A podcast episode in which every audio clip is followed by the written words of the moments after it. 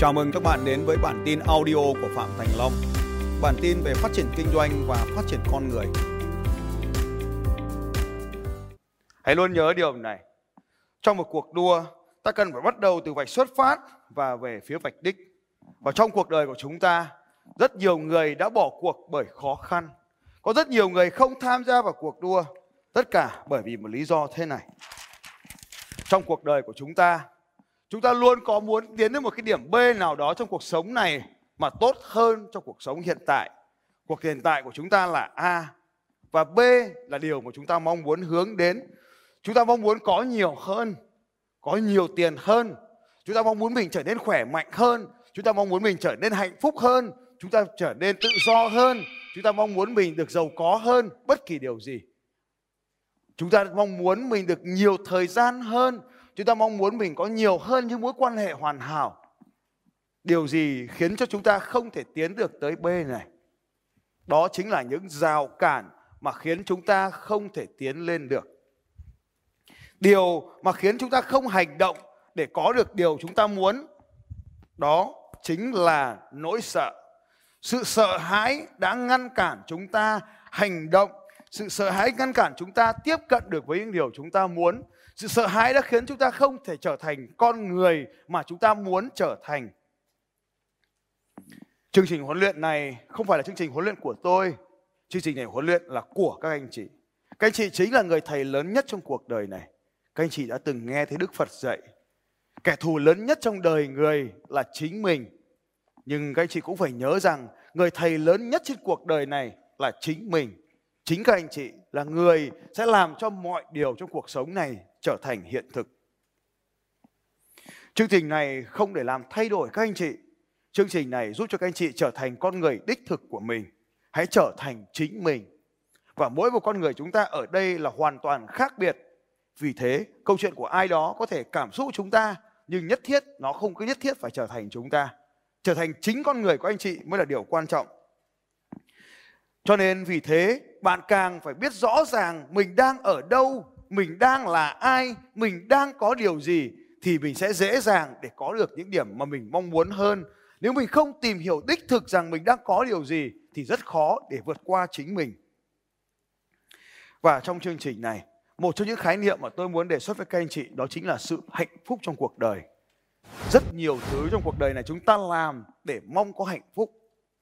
Ta kiếm nhiều tiền hơn để có nhiều hạnh phúc. Ta kiếm bạn bè nhiều hơn để có hạnh phúc. Hoặc là ta kiếm bạn bè nhiều hơn để có được nhiều tiền hơn. Hoặc là ta đi nhậu nhiều hơn để mong có nhiều bạn bè hơn để kiếm được nhiều tiền hơn để cuối cùng mình được trở nên hạnh phúc hơn. Hạnh phúc là thứ bất kỳ ai trong cuộc đời cũng khát khao đi tìm kiếm nó. Và để có được hạnh phúc thì chúng ta phải có sự giàu có. Có rất nhiều khái niệm về sự giàu có giàu có, đó là chúng ta có dư giả như cách mà mình muốn về một lĩnh vực nào đó. Khi chúng ta nói về giàu có, hầu hết mọi người thường nghĩ đến tiền. Tiền chưa đủ, các anh chị. Mình phải có nhiều hơn cả tiền nữa. Tiền bạc là rất tuyệt và rất quan trọng. Nhưng bên cạnh tiền bạc, ta cần phải có cả những điều mà tạo nên cho chúng ta niềm vui nữa. Đó là sức khỏe, đó là mối quan hệ. Và đó là thời gian. Tất cả những yếu tố này sẽ ảnh hưởng đến cuộc đời của chúng ta.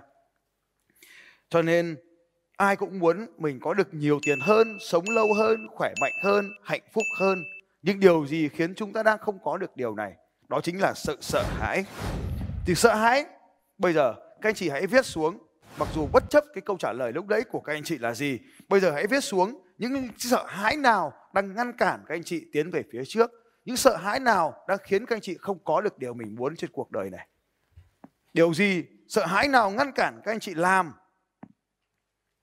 Có rất nhiều loại sợ hãi, sợ bị từ chối, sợ bị thất bại, sợ thành công sợ được yêu hoặc là không được yêu. Sợ một mình sợ sợ sự cô đơn. Rất nhiều nỗi sợ các anh chị. Có cả những nỗi sợ không đọc tên được chỉ biết là mình sợ mà không biết sợ gì. Sợ ma. Vâng sợ ma cũng là một nỗi sợ. Sợ ma cho đến trước khi mình ra đường mình phải cúng. Để mong ngày hôm đó mình gặp may hơn cảm ơn các anh chị. Thực tế là trong cuộc sống của mỗi con người chúng ta ở đây, sự sợ hãi được kết hợp bởi nhiều cái nỗi sợ hãi đó lại với nhau, các anh chị. Tất cả các cảm giác sợ hãi đấy đều là những cảm giác sợ hãi có thật. Và trong cuộc đời của mỗi con người chúng ta thì sự sợ hãi sẽ tồn tại theo thời gian và khi chừng nào mà chúng ta còn sống thì chừng đó chúng ta còn sợ hãi. Bao trong số các anh chị thấy rằng là mình vẫn còn biết thêm được những điều sợ hãi khác rồi. ai đang có những nỗi sợ ra tay lên nói tôi? Cảm ơn các anh chị. Những người mà đang không kịp giơ tay thì họ có những cái nỗi sợ sợ đến mức không giơ tay lên được. Nếu các anh chị ở đây có nỗi sợ nào đó, giơ cao tay lên và nói, tôi! Cảm ơn các anh chị. Quay sang bên cạnh hai phải là tôi cũng sợ giống bạn. Cảm ơn các anh chị. Vì chúng ta có những cái nỗi sợ trong cuộc đời nó mới giữ chúng ta được sự an toàn. Bao nhiêu trong số các anh chị đây mong muốn mình được trở nên an toàn hơn giơ tay lên ạ? à? Cảm ơn các anh chị. Nếu mình không sợ, tí nữa ra đường mình lái xe tốc độ cao và mình chạy theo bất kể cấp độ nào, đúng không nhỉ? Và lúc đấy cái điều gì diễn ra? Điều gì diễn ra? Nói to lên, nếu mình ra ngoài đường kia mình chạy hết tốc độ và bất chấp mọi điều thì điều gì diễn ra? Quay ra bên cạnh hai ba giờ như thế thì mình chết. Cho nên nó phải có cái nỗi sợ để nó ngăn chúng ta, để được ngăn chúng ta chết và cái sợ để giúp chúng ta có thể tồn tại được trong cuộc sống của chúng ta. Và nếu không có nỗi sợ thì mình không thể nào mà làm được điều này. Vậy cho nên bao trong số anh chị thấy rằng là nỗi sợ là cần thiết đối với cuộc đời của chúng ta. Cảm ơn anh chị. Phải có sợ. Và vấn đề ở đây là không phải tìm cách tiêu diệt nỗi sợ. Không có ai tiêu diệt được nỗi sợ hết. Mà chúng ta phải tìm cách sống chung với nó. Và giống như những cái khó khăn trong cuộc đời, chúng ta phải nhận biết được nó để chúng ta có thể dễ dàng vượt qua nó. Có hai loại nỗi sợ chính. Dù đem kết hợp tất cả những điều này lại với nhau lại thì nó tạo ra hai nỗi sợ chính. Nỗi sợ hãi đầu tiên là sợ không được yêu các anh chị. Sợ không được yêu. Sợ không được yêu. Mình không có sợ bố, sợ mẹ đâu. Mà mình sợ họ không còn yêu thương mình nữa. Mình không có sợ vợ, sợ chồng. Mình sợ họ không yêu mình nữa. Mình không có sợ người yêu. Mình sợ họ không yêu thương mình nữa. Mình không sợ bạn bè mình bỏ rơi mình đâu. Mà cái nỗi sợ lớn nhất là mình sợ bạn bè không còn yêu thương mình, quý trọng mình nữa. Sợ không được yêu thương, không được kết nối là một trong những nỗi sợ lớn nhất của loài người. Điều này nó mang tính bản năng các anh chị. Con người chúng ta tồn tại trong công xã nguyên thủy và nó trước đó, nó là những cái bộ lạc. Trước đó nữa, nó là những cộng đồng, những nhóm người. Họ phải nương tựa vào nhau ở thời kỳ nguyên thủy thì mới có thể sống sót được. Bất kỳ con người nào mà không liên kết với con người khác thì nó sẽ nhanh chóng bị thiên tai, bị lũ, bị thú rừng, bị những cái thiên tai địch họa khác tiêu diệt. Và những con người đó không còn tồn tại nữa. Chỉ còn tồn tại những con người mà kết nối với nhau thôi cho nên theo quy luật tồn tại theo luật phát triển thì chỉ những con người này tồn tại theo thời gian. Vậy thì chúng ta mang sẵn trong mình cái gen nguyên thủy này đó là cái nỗi sợ cô đơn và mong muốn được kết nối để giúp cho mình được sống. Đây là loại nỗi sợ nguyên thủy. Quay sang cạnh hai phải rằng đây là nỗi sợ nguyên thủy. Nỗi sợ nguyên thủy. Nỗi sợ nguyên thủy.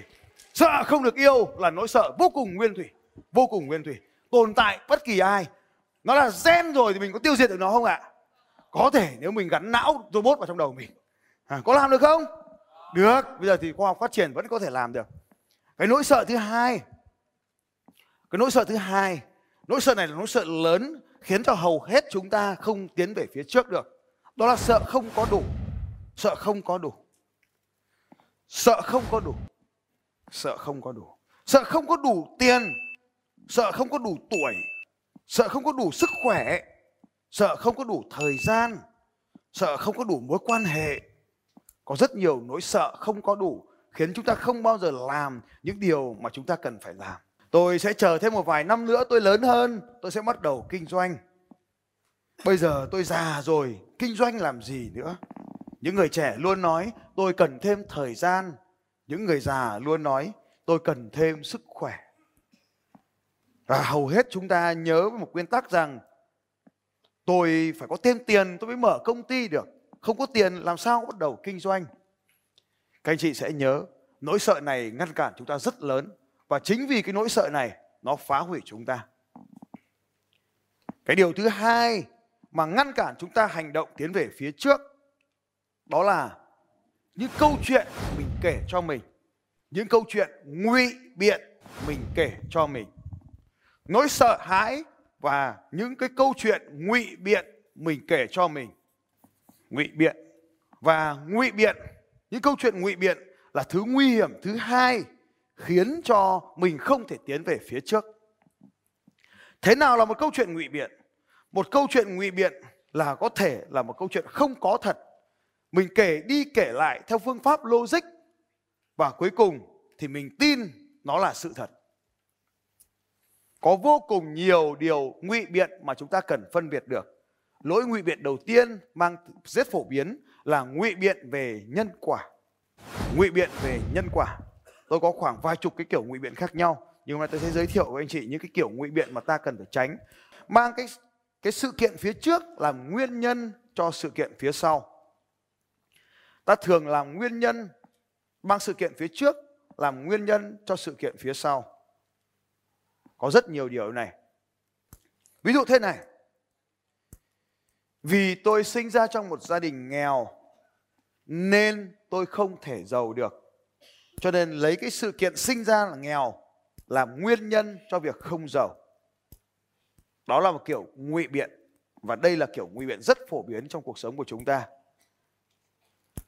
Có nhiều điều không phải là cặp nguyên nhân và kết quả nhưng vì sự kiện này diễn ra trước, ta cứ mặc nhiên lấy nó làm nguyên nhân. Cho nên có cái hành vi, có cái sự kiện, nhưng không phải là nguyên nhân. Anh chị hiểu chỗ này chưa ạ? Cho nên ở đây có rất nhiều điều tôi sẽ lấy một vài ví dụ khác về cái chỗ này. Vì bố tôi không biết tiếng anh, nên tôi không biết tiếng anh. Vì cả họ nhà tôi chẳng ai làm quan cả, nên tôi không làm quan vì không ai nhà tôi làm doanh nhân cả, nên tôi không làm doanh nhân. Đó là cái kiểu nguyên nhân và kết quả. Họ nhà tôi, tức là những người lớn hơn tôi, không làm được, tôi không làm được. Con ơi nhà mình làm gì có cái gen kinh doanh, bố mẹ toàn làm nông dân, con thôi làm học xong thì về đi trồng ruộng với bố. Đây là cách phổ biến về cái lối tư duy này ngụy biện, nguyên nhân và kết quả. Cái loại ngụy biện thứ hai là ngụy biện logic cái này các anh chị cần phải chuyên sâu hơn nữa trong ultimate trainer thì tôi sẽ giúp cho các anh chị phát hiện ra cái điều này dễ dàng hơn. Nhưng mà ta thấy thấy thế này. Một vài con chó là béc dê. Luích là một con chó suy ra Luích là béc dê. Và thực tiễn Luích là một con béc dê thật. Vậy có sai không anh chị? Nghe lại nhá. Một vài con chó là béc dê Luích là một con chó suy ra Luích là một con béc dê. Trên thực tiễn Luích là một con béc dê vậy mệnh đề logic trên sai hay đúng? Sai hay đúng? Ai nói sai hay giơ tay lên? Ai nói đúng giơ tay lên? Trên thực tiễn chó con lích là con béc dê, ai nói đúng giơ tay? À đúng rồi.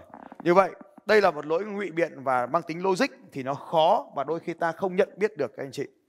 À lỗi logic là như thế này. Anh chị về search cái từ khóa này để hiểu hơn, có thời gian tìm hiểu thêm. Có bốn loại phán đoán có tên gọi là a e i, o. Anh chị ghi a e i o. Về nhà search thêm a e i o, phán đoán logic. Tìm hiểu thêm nếu anh chị muốn tìm hiểu sâu. A là cái chữ a ấy. a e i o. A e i o, phán đoán logic. Vâng phán đoán a o i e a e i o là các phán đoán logic. Thì cái lỗi ngụy biện logic là cái lỗi mà khó phát hiện nhất khó phát hiện nhất. Trên thực tiễn khó phát hiện nhất. Tôi rơi vào cái bẫy này giống như lúc nãy tôi kể cho các anh chị. À, một ông thầy ông ra hỏi là làm doanh nhân thì phải có một triệu đô. Tôi hỏi các anh chị trong phòng này có bao nhiêu trong số các anh chị ở đây là chưa có một triệu đô giơ tay lên? Thì cả phòng giơ tay lên tôi hỏi các chị nhớ lại câu chuyện lúc đấy thì cả phòng giơ tay lên. Tôi đấy là tôi mới suy ra là là cả tất cả các doanh nhân ở đây đều không có một triệu đô. Suy ra, tôi cũng không có một triệu đô là chuyện bình thường. Phán đoán nó có sai không anh chị? Có sai không? Có sai không? Đấy, nó là một lỗi ngụy biện đấy. Thì vì cái mẫu đó, toàn bộ các anh chị ngồi đây chưa có một triệu đô, nên tôi cũng không có một triệu đô, thì là sai. Bởi vì ở ngoài kia đầy có ông có một triệu đô. Mình nói là toàn bộ các ông ngồi đây thì đó là nghe có vẻ đấy là phán đoán tổng thể, nhưng thực ra nó là phán đoán bộ phận. Chỉ đơn giản là vì ở đây là một bộ phận của doanh nhân chứ không phải tất cả các doanh nhân. Các anh chị hiểu chỗ này chưa ạ? Cho nên ta tưởng là tất cả nhưng không phải chỉ là một bộ phận thôi. Thì cái phán đoán này trong thực tiễn là bản thân tôi là người thường xuyên rơi vào và rất khó để nhận biết được là mình có rơi vào hay không. Ví dụ như là toàn bộ cả cái làng người ta làm gì có thằng nào giàu tao sinh ra trong cái làng truyền thống nghìn năm nay chưa giàu, suy ra tao cũng không giàu. Đó là một cái kiểu phán đoán như vậy.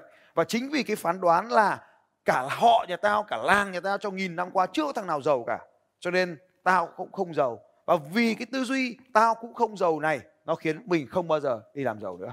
Các anh chị hiểu cái logic này chưa ạ? Bây giờ thế này, nó một cái loại như thế này nữa. Là doanh nhân thì biết dùng điện thoại. Tao là doanh nhân, tao phải dùng điện thoại. Có đúng không? Cho nên trong hội trường này đến giờ này vẫn có thằng nó ngồi cầm điện thoại bấm bấm bấm. Não thì bình thường. Nhưng mà tại sao mình không dừng được cái việc dùng điện thoại lại? Là bởi vì sao ạ? Bởi vì mình đang ngụy biện cho một câu chuyện về việc dùng điện thoại. Tại sao họ không dừng lại việc được dùng điện thoại được, các anh chị? Là bởi vì họ có một cái nỗi sợ ai đó đang gọi cho mình mình không nhắn tin thì người ta không còn yêu thương mình nữa, đúng không? Hoặc sợ không có đủ là bây giờ mình sợ mình không có đủ tiền nhỡ mình không thực hiện cuộc gọi này hoặc không chat với nó nó làm mất tiền của mình thì sao? Đúng không? Và thứ ba là phải kể chuyện làng mình kể, phải kể chuyện cho mình. Việc này nó quan trọng lắm, mình phải nghe điện thoại thôi. Thì hoặc là mình phải mình phải làm điều gì đó thôi, cho nên là vẫn dùng điện thoại. Nếu anh chị đang nhìn thấy một thằng đang dùng điện thoại bên cạnh mình, vỗ vai bảo, cất đi cất đi, cất cất đi cất đi. Bao trong số các anh chị thấy rằng là làm theo cái hướng dẫn của mai đó trong cuộc đời là vô cùng khó khăn ạ. Cảm ơn các anh chị. Xin chào các bạn và hẹn gặp lại các bạn vào bản tin audio tiếp theo của Phạm Thành Long vào 6 giờ sáng mai.